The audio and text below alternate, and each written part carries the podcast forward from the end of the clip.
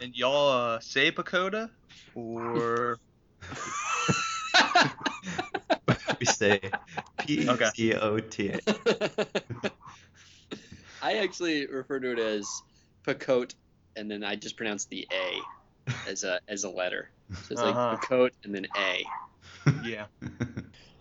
Good morning and welcome to episode 150 of Effectively Wild, the daily podcast from Baseball Prospectus. Today we're going to be talking about the Pittsburgh Pirates with RJ Anderson, uh, and I'm Sam Miller with Ben Lindbergh. Ben, who is Pete Barrett going to be talking to? Pete Barrett is going to be talking to Rob Biertempfel from the Pittsburgh Tribune Review.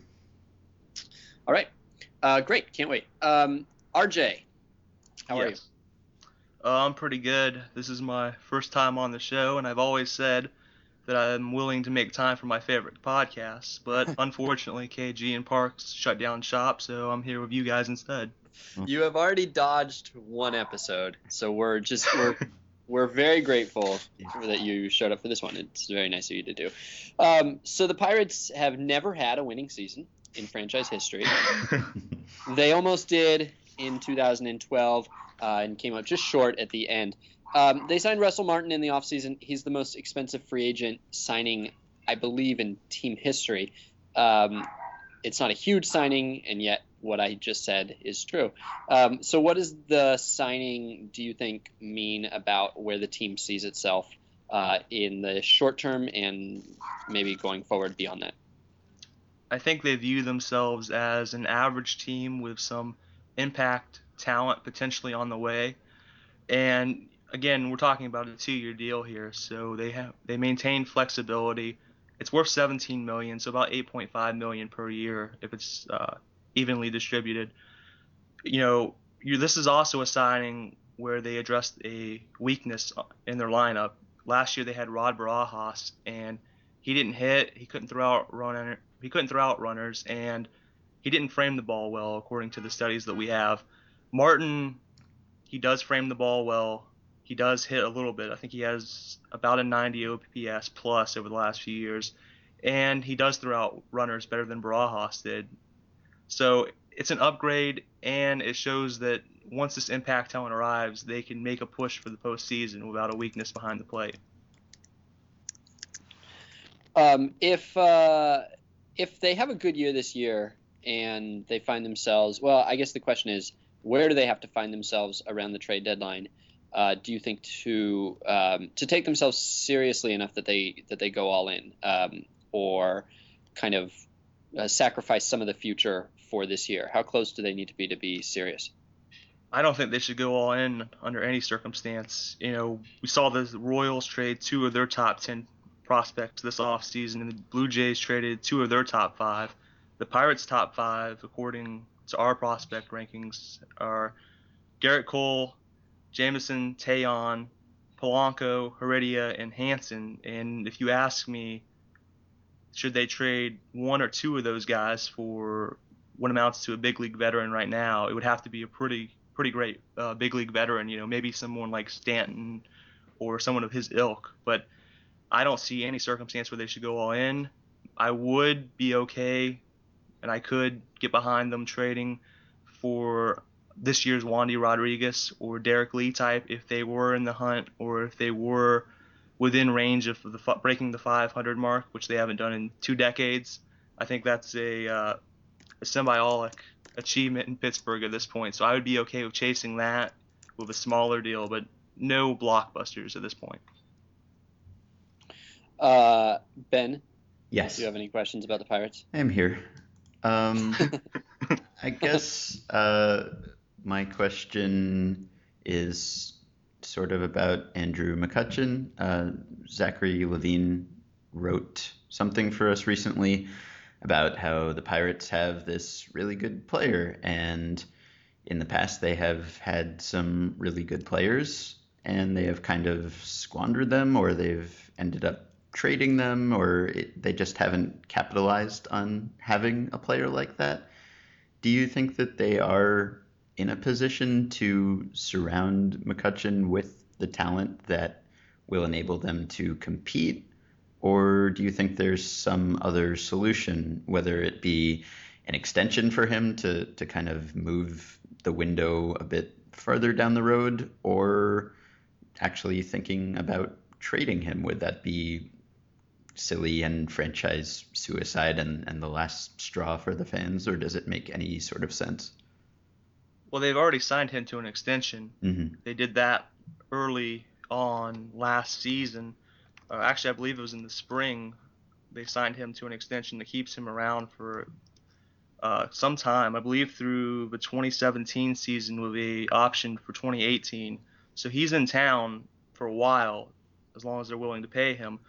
But I do think they're going to be able to surround him with enough talent to be a legitimate playoff threat. You look at their farm. You know, we just went through those five names: Cole, Taillon Polanco, Heredia, and Hanson. Two of those guys, Cole and Taillon, should be in the majors before this season is out.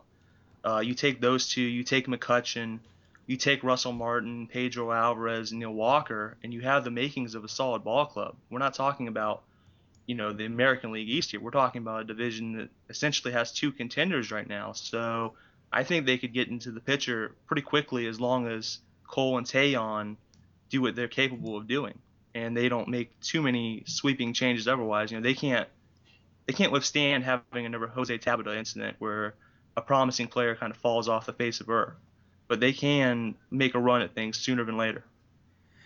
And what do you think those two pitchers are capable of, uh, especially in the short term? Do you think that we will see both of them this year or just one of them? And is it too soon to expect them to make any sort of impact in 2013? I think we're going to see Cole before the season's out. One thing the Pirates do have is some young pitching in between their current rotation and these two top prospects. They have Kyle McPherson and Jeff Locke and Justin Wilson, and even a Chris Johnson type who's a minor league signing. Not really a prospect, but he's been getting some buzz here early in, in spring, so maybe they would consider him for a spot start. Uh, as far as 2013 impact out of these two, I never try and put big expectations on rookie pitchers. So I think expecting impact level performances out of either of them is asking a bit much, mm-hmm. but maybe they could come up and serve in a Matt Moore or a David Price role as in a reliever slash spot starter if the Pirates find themselves in a situation where that makes sense. So one of the things that makes the Royals um, an interesting team is that they have a bunch of guys who people see potential short-term upside, breakout potential kind of stuff, right? Um, Yeah. And so the Pirates kind of have um, a little bit of a similar team age-wise, and there are three guys I think maybe in particular who I just want to know whether you think there's another gear there uh, in the near term. Um, Starling Marte, um, uh, Travis Snider, and Pedro Alvarez. Um, all had kind of varying degrees of success or failure last year. Um, and so I just wonder which of those do you think have like another level that is realistic and maybe um, kind of bankable? Well, we're talking about three different kinds of players here. Just to go in order, Marte, I don't know what he's going to be offensively. He's got tools to be a good offensive player, but the plate discipline scares me. Snider, I'm not a believer. He's been a guy who all he's done consistently is frustrate and disappoint, and I don't see reason to believe that's going to change. He talked about how his maturity issues were behind him and how they plagued him in Toronto, but you look at his numbers for the Pirates and he was horrible. And he's turning, I think, believe this is his age 25 season. I don't know how many guys have turned it around at this point. I don't expect him to become more than maybe a platoon player. Uh, Pedro Alvarez, he started last year horribly, rebounded, had a decent season, decent to good season. You know, he is what he is. I think. I don't. I don't believe he's going to get a ton better. He's going to be a home run strikeout guy with walks. I'm interested to see if he shifts over to first base sooner than later. Of those three, I think Alvarez is going to be the best hitter. I think Marte might might pass him for best player because of his defense and base running abilities but I'm scared of Marte's bat. I don't know if he's going to hit in the short term or the long term as well as he's capable of. So to me, Snider's a bench player or a platoon player. Marte is a starter, but maybe not a star or superstar. And Alvarez is a good player, but maybe not the star or superstar either. So I know this is obviously this is an impossible question to to to, to answer, um, and it gets more impossible the further out you go. But uh, based on the roster they have now, the division they're in, and the farm system they have, as well as kind of the organization they have in place, what we know about their their GM and their front office. Uh, if you had to bet, how many division titles would you bet they win in the next uh, seven years? Oh boy, uh, over the next seven years, that's I'd probably go one because you look at the Reds and they're a very good team. It's not going away in the next two, maybe three years. The Cardinals have a monster farm system on top of a good team and a good front office. They're not going away anytime soon.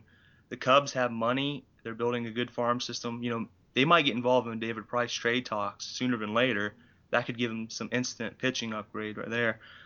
Uh, you know, you think about the next seven years. If you go back seven seasons, in 2006, the Pirates had Zach Duke, Ian Snell, Paul Maholm, Oliver Perez, and Tom Gorzelanny, all in their age 24 seasons or younger. So we're sitting here talking about Taillon and Cole and McPherson and even the guys they have in the rotation now. We don't know what's going to happen these next seven years. None of these guys could work out because you look at that rotation. Uh, Duke, he's not a starter. Snell's not in the league. Maholm is a decent middle of the rotation guy. Perez is in the minors, and Gorzelanny is a reliever. So, as good as this team potentially looks, I'm not willing to bet they win more than one division crown over the next seven years. So yeah, that seems to me fairly reasonable. I mean, there's obviously a lot of uncertainty, but you know, you laid out a case that it's going to be a, a, hard road for them. Um, you know, even with some optimism there. So does that? Do you feel like that changes the organizational philosophy at all? Knowing that, I mean, this is a team. It seems like that has two decades that have basically just been lost. Uh, and so I just wonder what they need to come out of this window having accomplished. I mean, obviously the goal is to win a World Series. The goal is to win five World Series.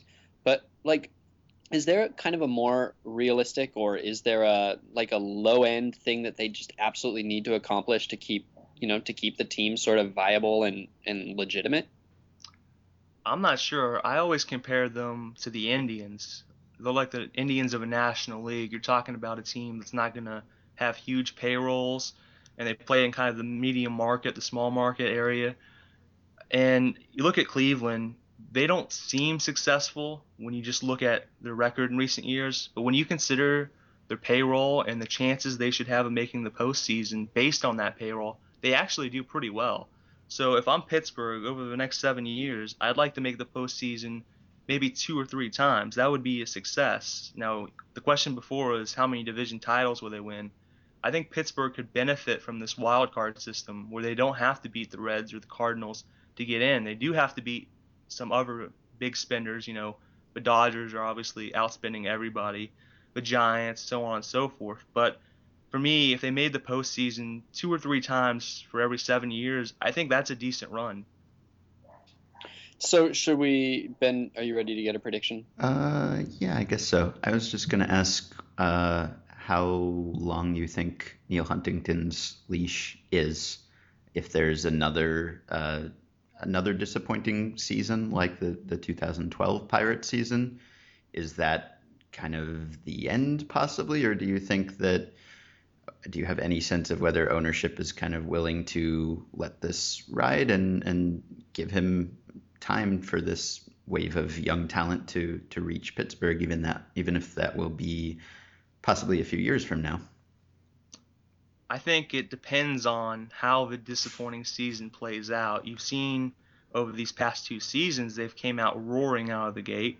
They were having winning seasons in the first half of 2011 and 2012. They made a couple of deadline moves, and, and you know last year we'll get. To, I want to touch on that in a second, but uh, last year they took a weird route to the trade deadline and then they came out and and like in 2011 they fell flat and they finished below 500 and down in the division. And huntington also had the misfortune of the whole boot camp for prospects thing coming out during the collapse last year. And it was announced like a week later that he was returning. And that in itself wasn't very odd but it was the timing that kind of made it uh, a little bit suspenseful of whether he would return or not. So getting back to the trade deadline, you look at what he did. he added Wandy Rodriguez, and the year before that he added Ryan Ludwick and Derrek Lee. But beyond Rodriguez, he went out and added Snider and Gaby Sanchez, who are far from the ideal trade deadline acquisition. You know, these guys are unproven, kind of inconsistent talents, and they didn't hit play well for the Pirates. So that's a little risky and unusual. And I wonder if this entire thing, you know, if they come out and they play, you know, if they win 79 games this year and they don't collapse in the second half and they show that some of their young talent is there and it's growing and it's galvanizing into a potentially good team, then I think Huntington will be safe. But if they come out and they're over 500 in the first half and they collapse again in the second half, I think there's going to be a move. Not necessarily because the ownership doesn't believe in Huntington and the direction of this team, but because at some point you have to give these fans something to get around. And, you know, they've had two decades of losing seasons. Firing somebody might be the only way to cheer them up at this point. All right, I'm glad I'm, I'm glad I, I snuck that question in. I am now officially ready for predictions. All right, so how many wins and where do they finish? Well, PECOTA says 79 wins and that they'll finish ahead of the Brewers and the Cubs. I know this sounds like a cop out, but that's the number I had in my mind before I looked at PECOTA. I want them to win 82 or 83 just to get over the hump. I mean, two decades now. Come on, we got to end this. Together we can. yes. Uh, and that would put them in fourth place. You figure? I would say third, unless you're bullish on Milwaukee. Okay. Are you bullish on Milwaukee? I think the rotation's better than people think. Uh, Well, so, so so third or fourth? third, I'll say Third third, out. for Pittsburgh. All right, cool. RJ, thank you very much Yes. for coming on. We have Pete up next, uh, talking to, Rob Biertempfel from the Pittsburgh Tribune Review. and we'll be back tomorrow to talk about the Cubs. It may still be winter, but Baseball Prospectus is ready to play ball. Pete Barrett is taking you around the league with 30 insiders who cover Major League Baseball. Step into the box. The squeeze is on. And welcome to the Squeeze. Joining us today to talk about the Pirates is Rob Biertempfel, a beat writer for the Pittsburgh Tribune Review. Rob, thanks so much for joining us. Oh, hey, no problem, man. How's it going? Great, and I know from your Twitter account you're putting up with a little "call me maybe" between innings at the spring training games. Other than that, how you enjoying camp so far? Well, that is an occupational hazard, you know that, and the uh, that and, and, and national anthems. That's one thing. As a baseball writer, you hear the national anthem about you know I don't know 200 times a year. And uh, the other day we were down with the Tampa Bay Rays in Port Charlotte. I heard probably one of the five worst national anthems of all time, and uh, it really kind of set the tone for what I hope is not going to be a bad year. But uh, but you never know, so I guess we'll have to wait and see. Yeah, um, a thing that Pirates fans have been waiting, it seems like forever for, is a season where the Pirates finish over 500. Rob, do you think this could be the year? I think they wait a little bit longer.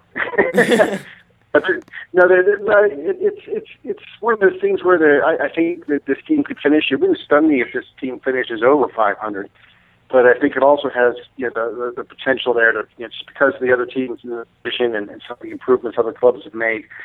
You know, there's the potential. I think they they could finish with around you know 75 losses again, and just I mean, you know 75 wins. I'm sorry, and you know just kind of miss you know, breaking that streak of uh, 20 consecutive losing seasons. So it's going to be it's going to be kind of touch and go. I mean, a lot will depend on on how well the starting rotation holds up and if they can generate offense consistently throughout the season.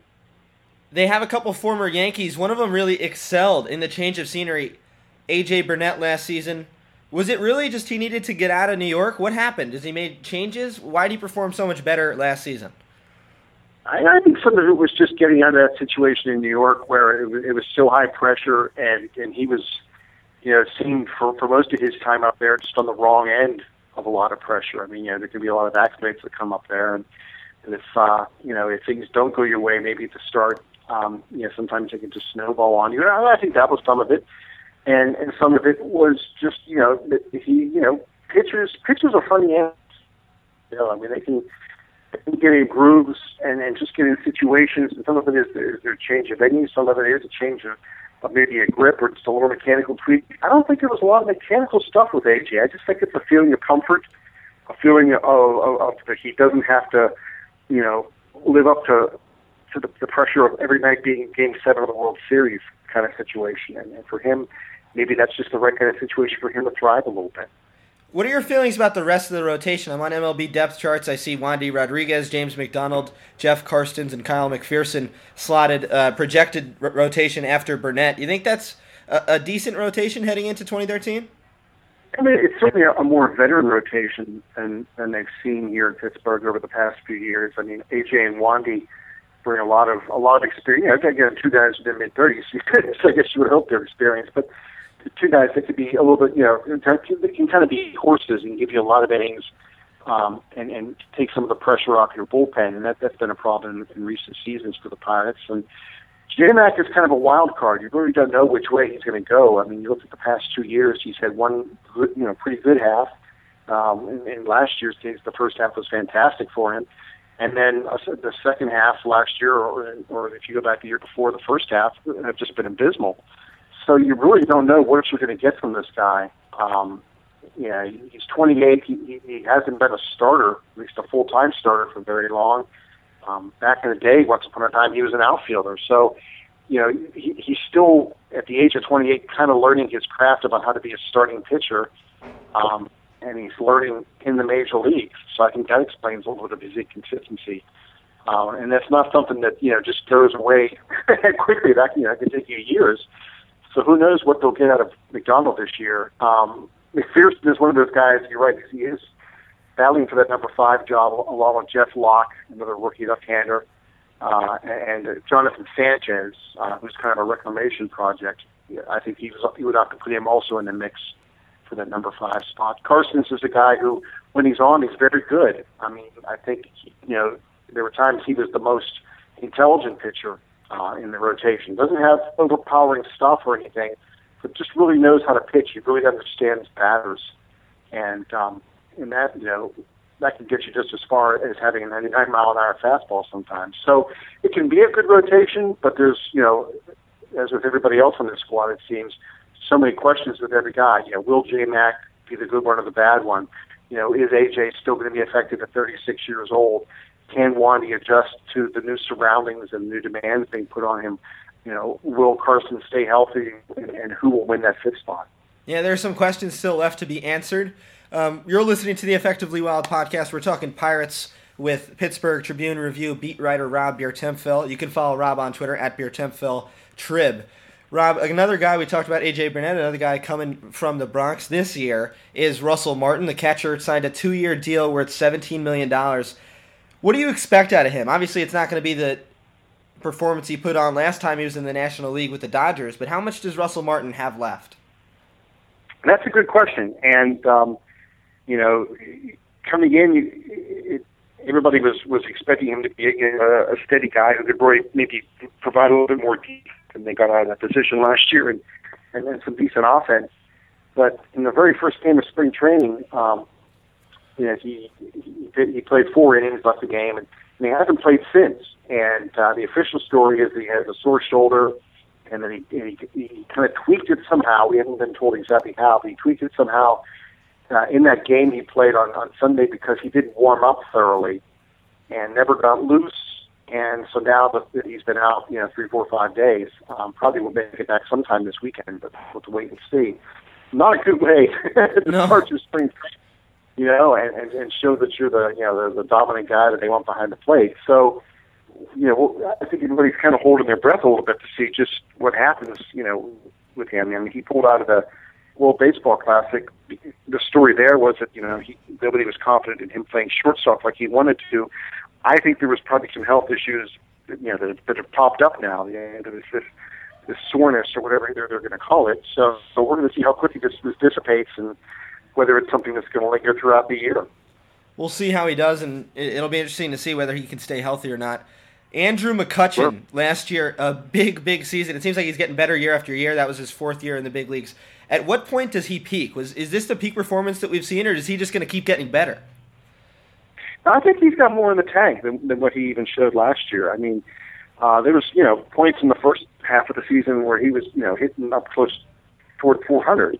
I don't know if he'll you know, be able to do that in a full year, but but you know, he's. I was, I was talking with John Smoltz uh, a couple weeks before we came down for spring training about McCutchen, and Smoltz was saying that the thing that impressed him so much about Andrew, just from seeing him back in his rookie year when, when John still pitched for the Braves, and now watching him now as kind of an analyst for MLB Network, is he's impressed by how how well, how quickly uh, Andrew has been able to adjust his swing, his approach to the plate, and really counterpunch to what the league is, is throwing at him. You know, a lot sometimes it, it takes batters, you know, a, a few weeks, a few months, like a couple of seasons to really adjust in different ways that he's being pitched and approached. And, and Andrew's been able to do it quickly and effectively, and he's been able to do it really, you know, w- without a whole lot of protection in that lineup. Um, there were times last year where you know you, you would just wonder why why did they even bother pitching this guy? Um, because there was nobody else in that lineup who was hitting, and there's and there's really even on days when that lineup is doing good, it, it, there's not really a ton of, of big threats in that lineup. So, you know, it, it really is amazing sometimes to see what he has done pretty much on his own over the past couple of years. You mentioned MLB Network, um, a guy that spent some time on the network, and then I've seen a lot of interviews and stuff. And it, it seems like Clint Hurdle is just a fun guy. He comes across that way, at least through the television screen. Can you give us a little insight into how he runs a ball club? Yeah, Clint is really, he's one of those guys who I think he has a unique perspective because you, you remember back in the day when, when he was drafted, um, you know, he was on the cover of Sports Illustrated, basically, you know, proclaiming him a phenom, you know, this year's next big thing. And then he came up to the major leagues and and I don't I don't want to say he flopped necessarily, but he just he never reached the, po- the potential that everybody expected from him, and he had a lot of turbulence along the way. And you know, so here's a guy who of whom great things were expected, and he didn't quite deliver. And some of that was you know just his his he produced what he could produce physically, and some of it was the pressure and the expectations and everything weighing down on him. So he remembers all that, and and sort of you know, takes that with him when he has a relationship with the players. I think that's the one thing that he's able to do um, with the club where it's at now. With, with you know a lot of younger guys, a lot of guys still trying to prove themselves and establish themselves. Clint's able to kind of relate to them a little bit and, and sort of guide them through that process. So in that way, he really is, you know, the right kind of manager for where the Pirates are at this point in time. Um, will he still be that right kind of manager in three, four, five years if they, you know, kind of get to the mountaintop a little bit? We'll have to wait and see. Um, you know, it, it didn't work out that way with the Rockies, but he's, you know, kind of evolving and changing, and you know, I would be surprised if he could do that again, and, and maybe it could be a long-term fit here. Rob, we appreciate the insight and hope you have a great time in the rest of camp and covering the Pirates in 2013. Thanks so much for joining us tonight. Sure. Take care now.